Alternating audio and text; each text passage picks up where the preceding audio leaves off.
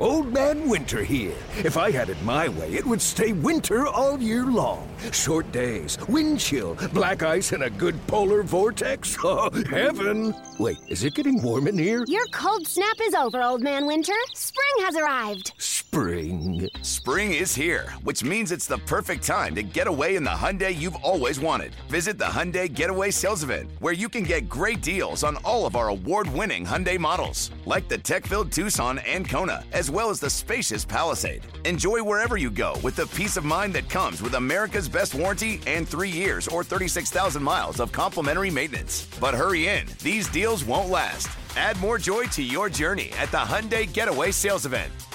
Now get 0% APR or up to 1500 bonus cash on the Hyundai Tucson. Now, during the Hyundai Getaway Sales Event. Offers end soon. Call 562 314 4603 for details. It's time to go inside the front office of the Athletics with the general manager of the A's, David Forst.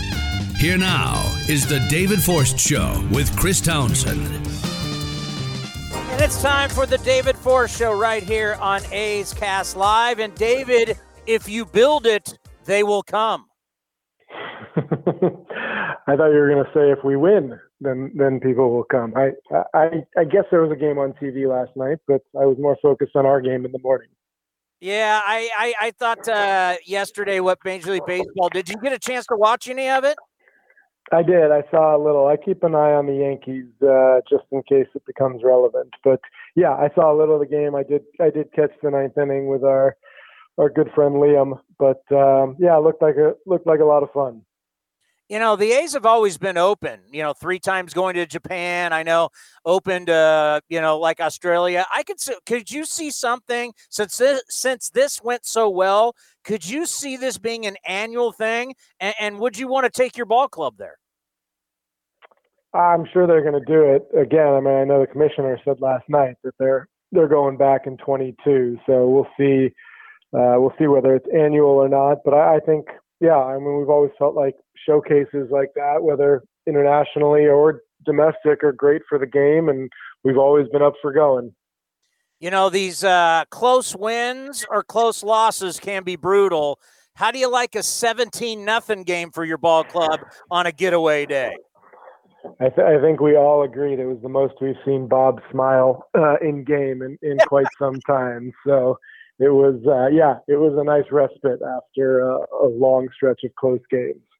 Yeah, and, and, especially would you say for the standpoint you're you're playing a lot of games in a row, and you get everybody in the game.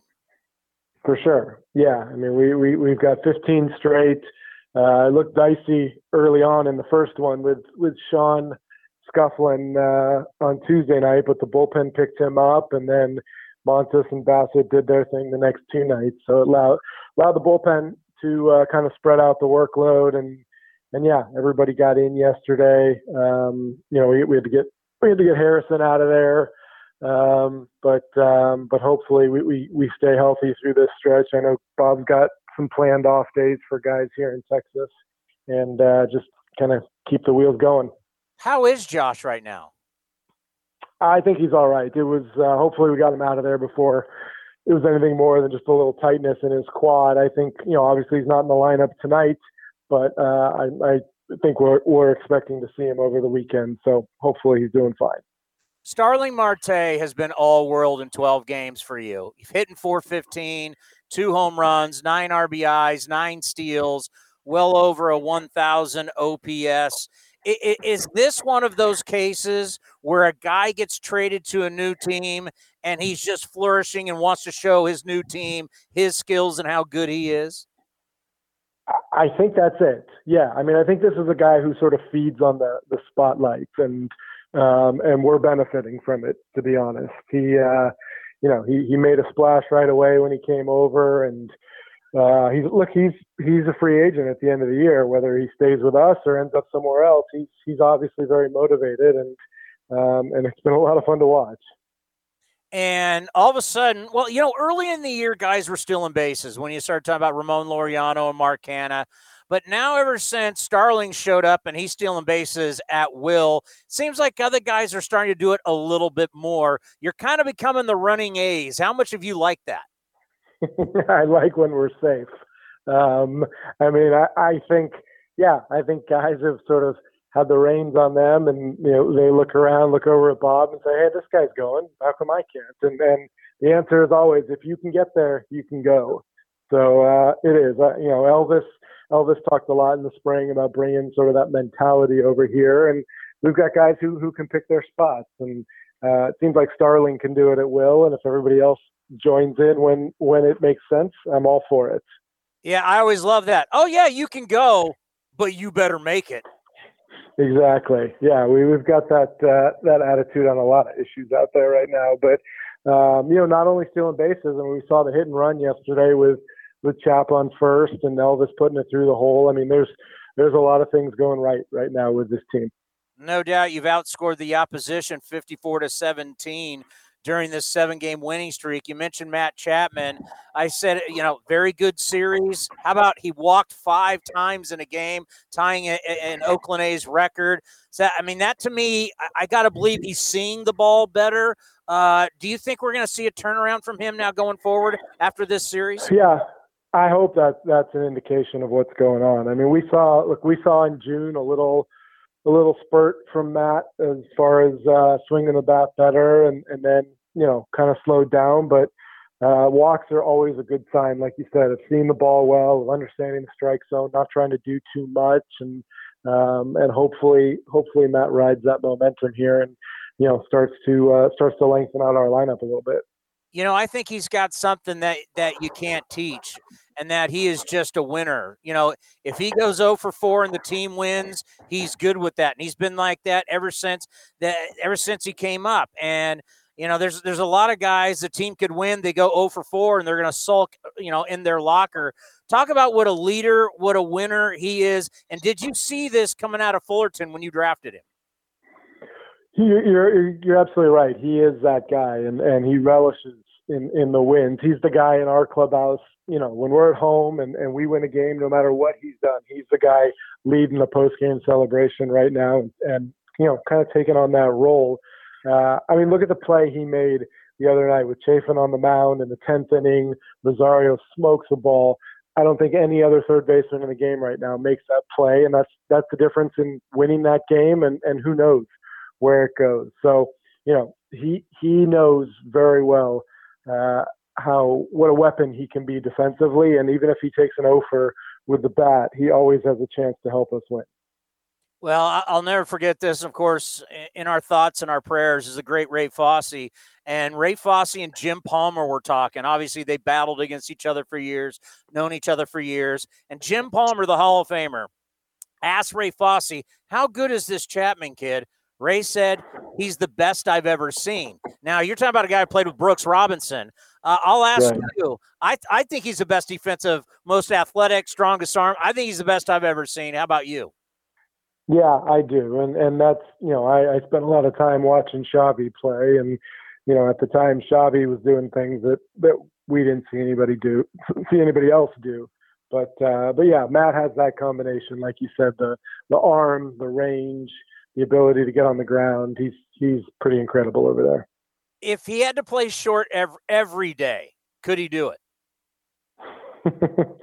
I hope we don't have to find out because he's he's awfully good at third. But uh, but sure, why not? He he could absolutely play there. We're going to see it a little bit. Uh, you know, we saw it for a couple innings here and there. I'm guessing we, we may see it a little bit more later on. But yeah, he could probably do it. Well, and I'm not trying to bury Elvis whatsoever. We love what Elvis is doing and what he does defensively. But Nick Allen, who I don't know if I've told you this, I went to school with his mom and his aunt. We all went to the same church and school together. I'm really pulling for this kid. What do you think the Olympic experience did for him? Because right after he comes back from Tokyo, you move him to AAA. Yeah, we had talked about that move uh, for a little while before, uh, and he was, you know, having such a good year in Double A, and you know, it's impossible for that Olympic experience not to just kind of elevate his play and, and to go over there to to mix in with the big leaguers on that team, to play against some of Japan's best players, um, just just an incredible experience for Nick. Happy that you know he was able to do that. I think he made you know the All Olympic team, maybe the All Defensive Player out there. Just just a great sort of check to have on his resume, and hopefully fills him with confidence as he comes back here and joins that Vegas roster. You know, we we haven't talked to you about Khris Davis, and we know what a beast Khris was when he was right. You've re-signed him. You've moved him to AAA. What are your expectations for him? I, I don't think we have any right now, Chris. I, I think you know KD just he, he wants to play. That was the the thing that was relayed to us was, you know, he he he'd been hitting while he was home after getting released. He wanted to continue playing and wanted to give it a shot, and and he wanted to do it here, which uh, which we appreciate, and and certainly wanted to give him that opportunity. So you know, he had a couple knocks last night in his AAA debut. I think we're going to let him get comfortable, kind of you know work him in as much as possible, and and see what he what he can do. But there, you know, there's no expectations on either side. I think I think for Khris, it was just important to get back to a comfortable setting and get get around some of the guys he knows and get back to playing. And and we're thrilled to have him back in the organization. Yeah, we were just talking about on the show. Degrom's getting pushed back. Javi Baez going going on the uh, IL. And if you're a Mets fan and you're looking at the newspaper online every day and see what Jed Lowrie's doing, you got to be like, you got to be kidding me. How is this possible? and we, we were talking about the other day on the show. He's he's got more RBIs than Nelson Cruz. I mean, this story of Jed Lowry, what's it like for the front office? It's a lot of fun. It's uh, it's nice to see Jed's name in there as much as as much as he can get out there, and then to watch his at bats, and also hear the stories of the other guys. Uh, you know, just sort of picking his brain and, and having it rub off on him. I, you know, I know Elvis talked about it, uh, you know, during during the post game the other day, how much he's learned from Jed, and uh, if you can imagine a, a you know 12, 13 year vet learning like that, just just think how great it is for the young guys to be around him. So Jed continues to do his thing. We continue to do our best to keep him healthy, and it, it's worked out for everyone. You know, you look at the bullpen right now, a 1.73 ERA over the last 28 games dating back to July 7th. And, you know, when Rosenthal went down, it was like, okay, who's going to close? Closer by committee. You just how proud are you of Lou Trivino, who started out hot, then had a bumpy road, but now has become your closer? How proud are you of Lou? Lou just earned it. I mean, there was never a, a, conversation or a sort of designation who would be the guy or whatever. We just kind of went into April, figured we'd see what happened. Obviously, we talked a lot about how Deke pitched well last year, um, but Lou went out there and earned it, which is which is great, and it, it makes things easy for Bob. It, it's really the way it should be, and um, yeah, good, absolutely good for Lou. He's he's become that guy. We've you know we've surrounded him and the rest of the bullpen with these other guys who are pitching well. I mean, you can't say enough about what Sergio's done the last two months, and, and adding Chase into the mix now. It's uh, we've really seen sort of the benefits of having a deep, deep group out there. So you're telling me down in Mesa, you didn't draw it up, Sergio Romo to Lou Trivino to close the game up? Hey, somewhere somebody was was thinking about it that way. So I don't want to uh, I don't want to say no one had that on their bingo card, but uh, but yeah, it's it's been fun to watch. And then you got this big left hander coming out, and, and, arm slot is different, confidence is different. AJ Puk blowing 97 98. What are you seeing? Uh, AJ put in a lot of work over the last few months. Obviously, know, we we hadn't seen him for a while here in the big leagues. He he rehabbed after those first couple of days of the season, and then just went down and and worked on figuring it out. And and like he said, he lowered his arm slot a little to make himself more comfortable. He sort of reimagined his breaking ball from that angle. Uh, and with that kind of velo, I mean, he he obviously has shown just in two quick outings what kind of what kind of presence he has on the mound and what kind of weapon he can be. So, as with everything, we we do, we'll do our best to keep him out there, and, and I know Bob's excited to use him when he can you know, after this series, you got the White Sox and that old expression, iron sharpens iron. I- am looking forward to that series. They've got a very good team. You've got a very good team. What do you think about that set on the South Side? It's going to be a tough four days. I mean, that's a really, really good team. Um, obviously, you know, we, we played them three tough games last October, and they've only gotten better since then. And, and they got Jimenez and, and Robert back.